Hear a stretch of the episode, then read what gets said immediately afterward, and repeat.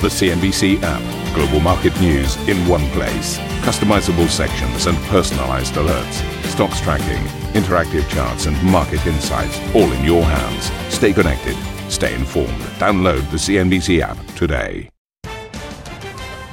Good morning, everybody. This is Squawk Box. The headlines this hour China retaliates. Beijing raises tariffs on $60 billion worth of U.S. goods in response to Washington's decision to hike duties on Chinese products. But President Trump isn't worried. The Dow tumbles 600 points as the US-China trade war heats up while the S&P 500 notches up its worst day since early January, losing more than $1 trillion in market cap since May the 3rd. Uh, technology stocks leading losses, with the sector shedding more than 3.5%, posting its worst day since January 3rd. And stocks across Asia extending the sell off, whilst early US futures actually point to a higher open. And at this hour, a California court orders Bayer to pay $2 billion over Roundup cancer claims. Plus, the Supreme Court deals a major blow to Apple in the App Store antitrust case. And aluminium giant Rusal's first quarter profit drops as the impact of U.S. sanctions lingers.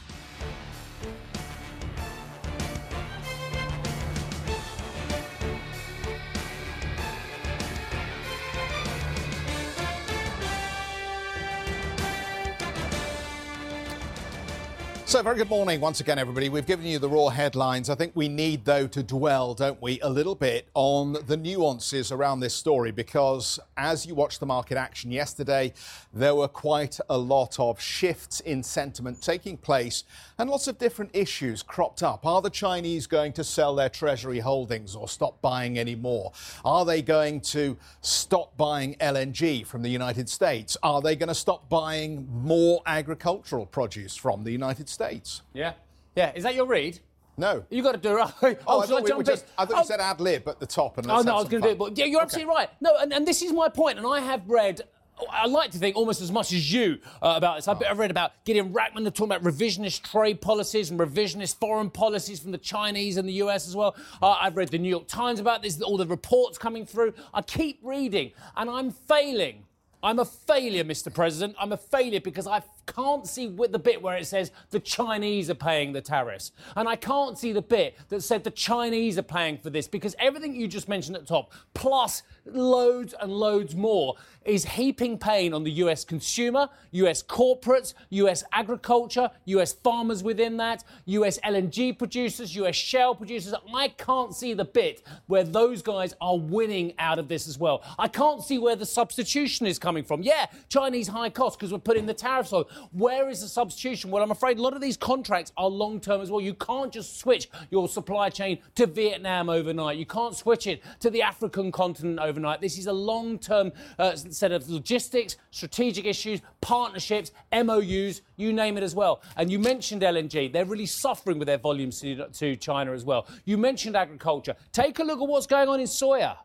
It's horrendous. The surpluses, and to be fair, a lot of this is about uh, the problems they're having in the domestic meat industry in China as well, with African uh, swine fever as well. And that means less need for soy products. So there is other things going on as well which are hurting the sector. But my goodness me, a lot of people are pay, pay, having pain here. If you're buying a washing machine, a white good, where do you think these things are made? They're made in China, and it's the consumers who are paying. So I want to see the evidence from Mr. Kudlow. I want to see the evidence from Mr. Mnuchin. I think these are very, very smart gentlemen as well. They must have a plethora of information for us. I just want to see some of it. Well, let's read the read and see what the plan is and find out exactly what they're doing. Trade tensions between the US and China have escalated after Beijing announced it will impose tariffs of up to 25% on $60 billion worth of US goods. It comes after President Trump hiked duties on $200 billion worth of Chinese imports. The Chinese levies will be placed on over 5,000 products, including food, building materials, and consumer goods, and will take effect on June the 1st. Speaking at the White House, President Trump said further trade talks will take place with President Xi at the G20 summit in June. We're in a very strong position. Our economy has been very powerful. Theirs has not been. Uh, we've gone up a lot since our great election in 2016. And uh, if you look at the numbers. They've gone down quite a bit. Uh, we're dealing with them. We have a very good relationship. Maybe something will happen. We're going to be meeting, as you know, at the G20 in Japan, and that'll be, I think, probably a very fruitful meeting. What we're seeing as we're ad libbing this, Jeffrey, what Yeah. we're going to do is something Go on. very elegant. We're going to go like this.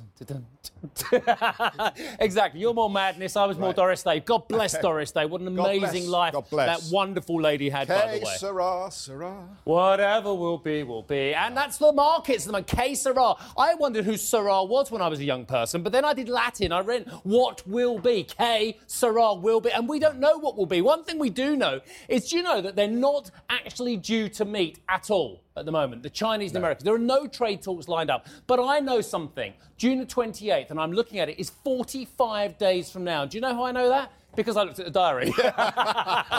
and, and June 28th is the start of this very important G20 meeting in Japan as well. So when maybe there'll be a chat between Xi and Trump. I mean, that's not really firm for the markets. So we've got within that, uh, let's say 45 days, what are we talking? 30 plus trading days where the market's got to work out what's going on here as well. Really worrying times. Anyway, let's have a look at these markets as well. There is one more point I want to make.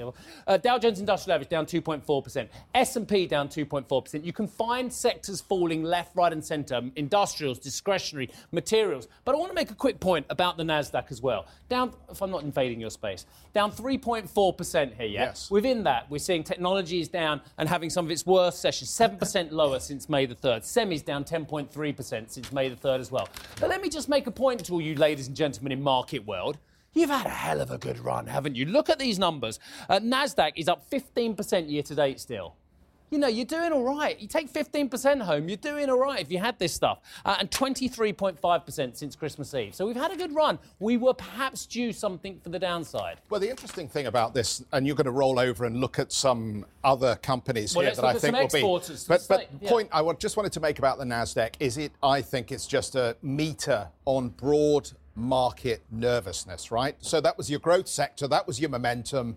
You're worried about the broader market, you're worried about the upside potential. You sell the Nasdaq because that's where your winners have been, and you take some profit And at that's where the point. herding has been as well. I mean, Absolutely. people, I dare say, I don't mean to be rude, but a lot of people aren't showing that much imagination. When you see a stock going up, you tend to buy. It's, it's really clever trading. It's called momentum. Or we used to call it buy on blue, sell on red, but then now it's buy on green, sell on red. Anyway, change that. Yes. Uh, the fact of the matter is, that's what's going on a lot of these stocks as well. Age, uh, technology. Let's have a quick look at some technology names for you. Here we go. Nvidia, which always seems to bear the brunt, down 6.14%. Uh, Facebook, Facebook owns WhatsApp, doesn't it? Yep. World of pain going on there at the moment. They found a, hack. Anyway, we'll move on that one later, later on. Uh, Alphabet down 2.7, Amazon down 3.5, Apple. We should mention Apple in uh, in China. Uh, conversations down 5.8%. Uh, what this means for iPhone sales, goodness knows as well. Uh, Intel down 3.1%. Quick look at the Asian markets for you as well. We have got lots to get through here as well. I think I've spoken far enough. 1.4% lower. Um, would, would, would some of these other uh, Asian markets actually supposed to be benefiting from the substitution story? I wonder. Yes. I mean, obviously, these are primarily Chinese. these two, anyway. Well, there is there is this point, isn't there? And that, and you've alluded to it several times uh, in this spot that we're doing here about whether U.S. businesses will now look to non-tariffed countries for their sourcing. So, does that mean that Chinese companies continue to set up operations in countries like Vietnam and Bangladesh and elsewhere in the region because that way they can avoid the sanctions or the, uh, question the for tariff me, process? and I have only questions. I don't have any answers. I'm not a smart ass here. I do not know anything. Uh, but uh, uh, sorry, a smart aleck. Uh, it's early morning. Some people are. There's children watching this show. choking Uh, on their cornflakes. as we speak. Exactly. Yeah. I mean, donkey, smart donkey, smart ass. But but my point here is, uh, what is One Belt and Road about if it's not about just breaking some of the symbiosis of just having a purely huge trans-Pacific relationship? Yes. Uh, let's bring in Michael Preiss. He joins us uh, from Taurus Wealth. He's a portfolio strategist. Michael, can I just start by asking you for your general thoughts about how the investment community should be reacting to this trade war as we see it now? Look, I think we're going to see a major repricing of assumptions because if you if you put things into context and look back, look, I mean, look at your screens over the last few weeks. The headline always was equities rise for hopes of trade war solution. Now it looks like that the tariffs start to look like a goal and not like a tool, and that these t- tariffs could be permanent. So I think that leads many people to rethink their investment strategies. And I think many people have, in my opinion, wrongly focused on the trade side. It's beyond trade. It's ultimately about potentially a China containment strategy and also to encourage domestic investment in the U.S.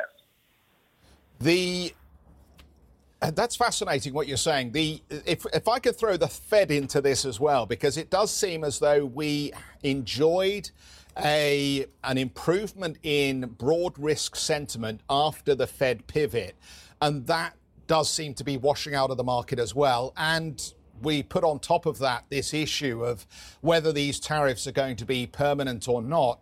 Do you see then any opportunity to take on risk um, over the short to medium term through this uh, the rest of this year?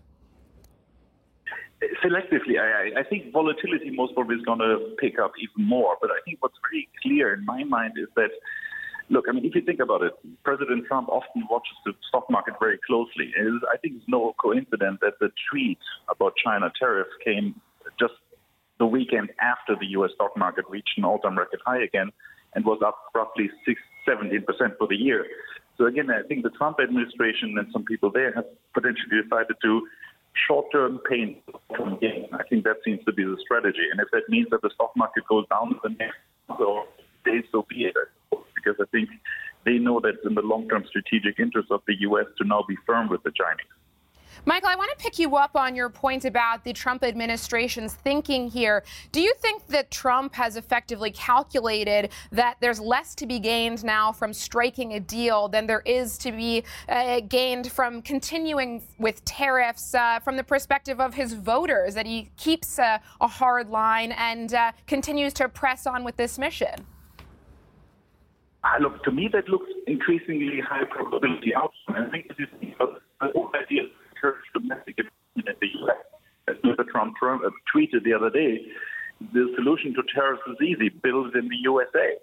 And, and that, of course, needs again to the point about supply chains and restructuring. That will happen, and that potentially lead to some uh, volatility in markets and repricing of securities. But long term, it should be okay. It's just it's, it's a firm economic strategy that's being implemented. And if there's some volatility, so be it. I suppose. I think that's ultimately, I think their stance on this at the moment. Well, uh, Michael, thank you very much for joining us this morning. Michael Preiss, portfolio strategist from Taurus Wealth.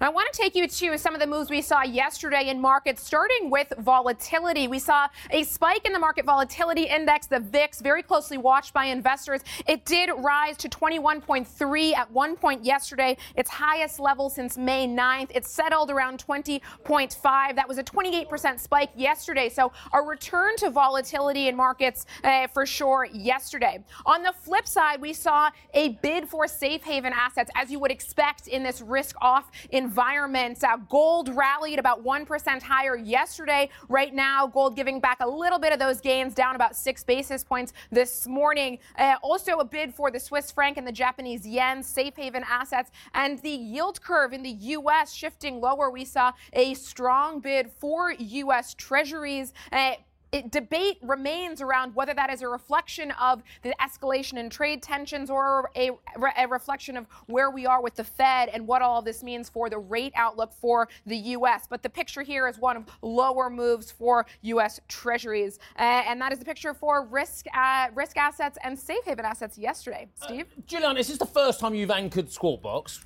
No, I have anchored no. a couple times when First you time you've done it with away. me, though, isn't it? Yes. Well, good luck. no, really great to have you. I'm so pleased you've joined us actually this morning. So Thank what a great day much. for you joining. Thank you very much indeed for joining the team. Anyway, right, let me just uh, tell you, trade tensions escalate, of course, speculation increasing.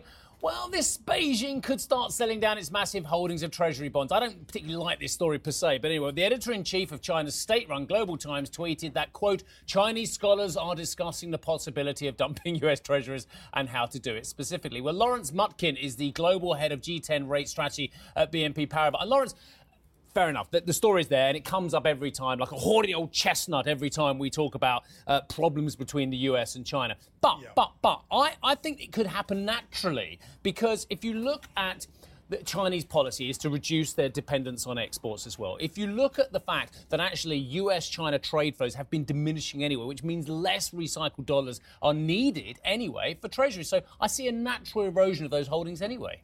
Well, I don't know about an erosion, but it's certainly true that the, the rise that we've seen in, Japanese, in Chinese holdings of treasuries um, has plateaued in the last couple of years. And it's plateaued, as you say, because the vast amount of exports that the Chinese economy started growing with has diminished. So, what, how, do, how do reserves happen? Reserves happen because the Chinese central bank ends up with dollars that it has to recycle yeah. into these treasuries.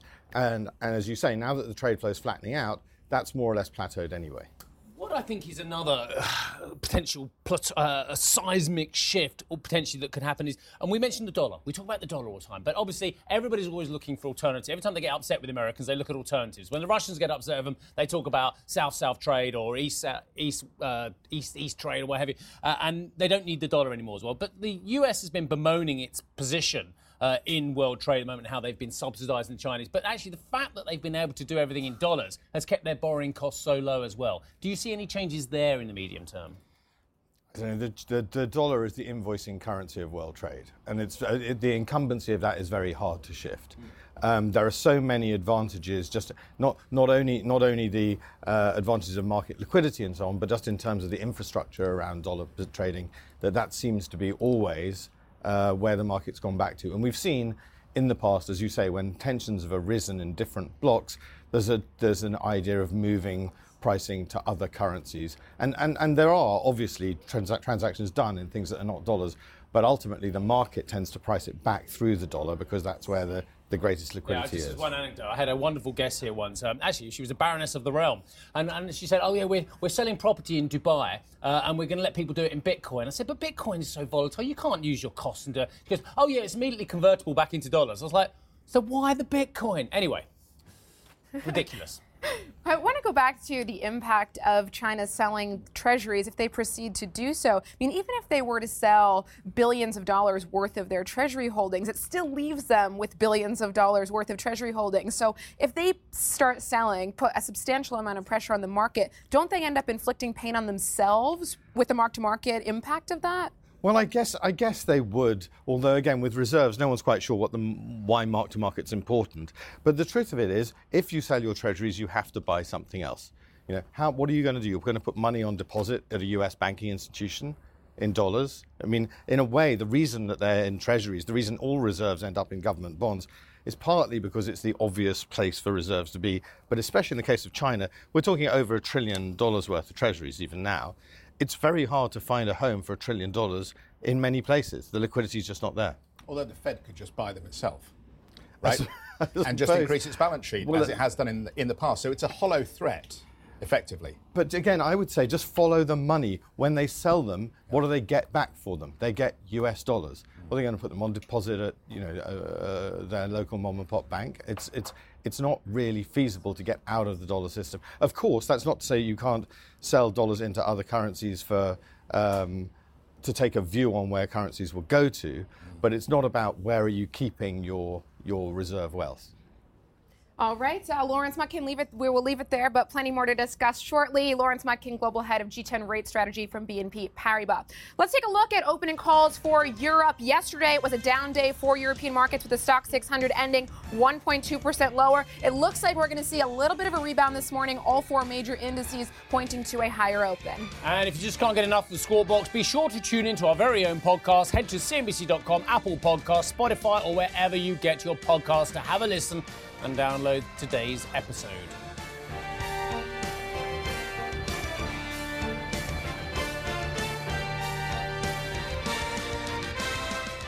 Welcome back to Squawk Box. But one of the interesting moves we saw yesterday came from gold, as you would expect in a risk off day. Gold settled up about 1% yesterday as investors fled some of those riskier assets in favor of safe havens. Now, this morning, gold giving back a little bit of those gains, down about three basis points below that 1300 mark. More of a mixed picture across the broader metals space, uh, but certainly keep an eye on gold today as we look to see how the markets continue reacting to the escalation in U.S. China trade. Geoff?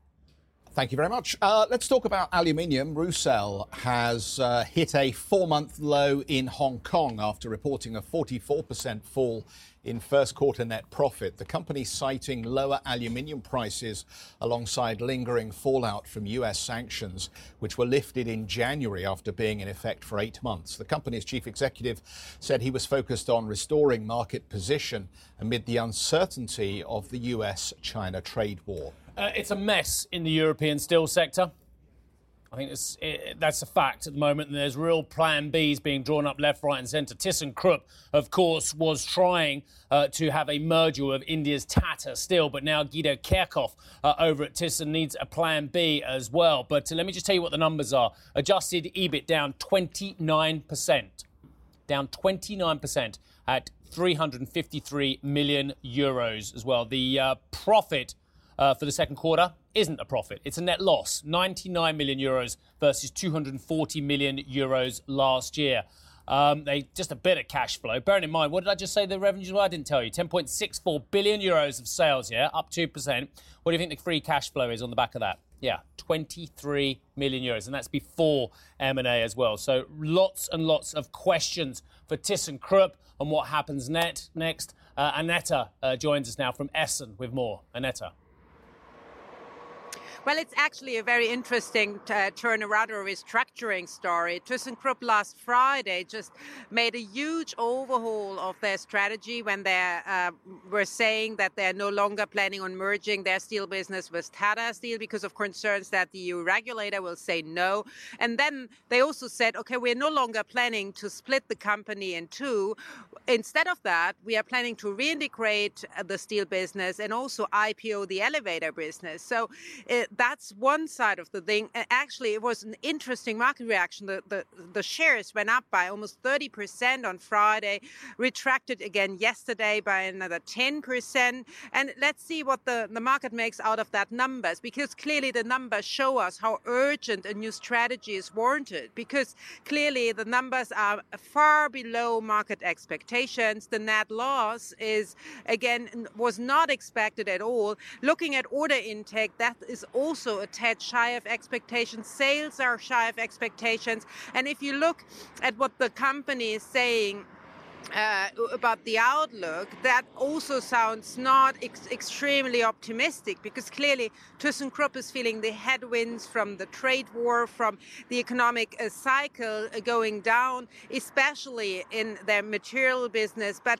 kind of everywhere in their, their divisions. Looking at their strategy, what investors probably like about it that they are sort of mirroring what we are seeing with Siemens. That's the new sort of, I guess, management mantra that it's better to have a holding structure instead of a conglomerate because looking only at the elevator business, very profitable business at ThyssenKrupp, it, that could actually be valued a lot higher on the market if it was not inside the conglomerate. So there will be an IPO of that part of the business somewhere in the, in the next next uh, next two years uh, they are guiding us. But as of now the numbers as i was saying they are they are as as i said lower than expected. And most likely the market reaction again will not be very positive looking at the huge swings we have seen in the share price in recent days. Back to you Annette, I wanted to just pick you up on their elevator business. This has been their star business. This is the big news last week that they are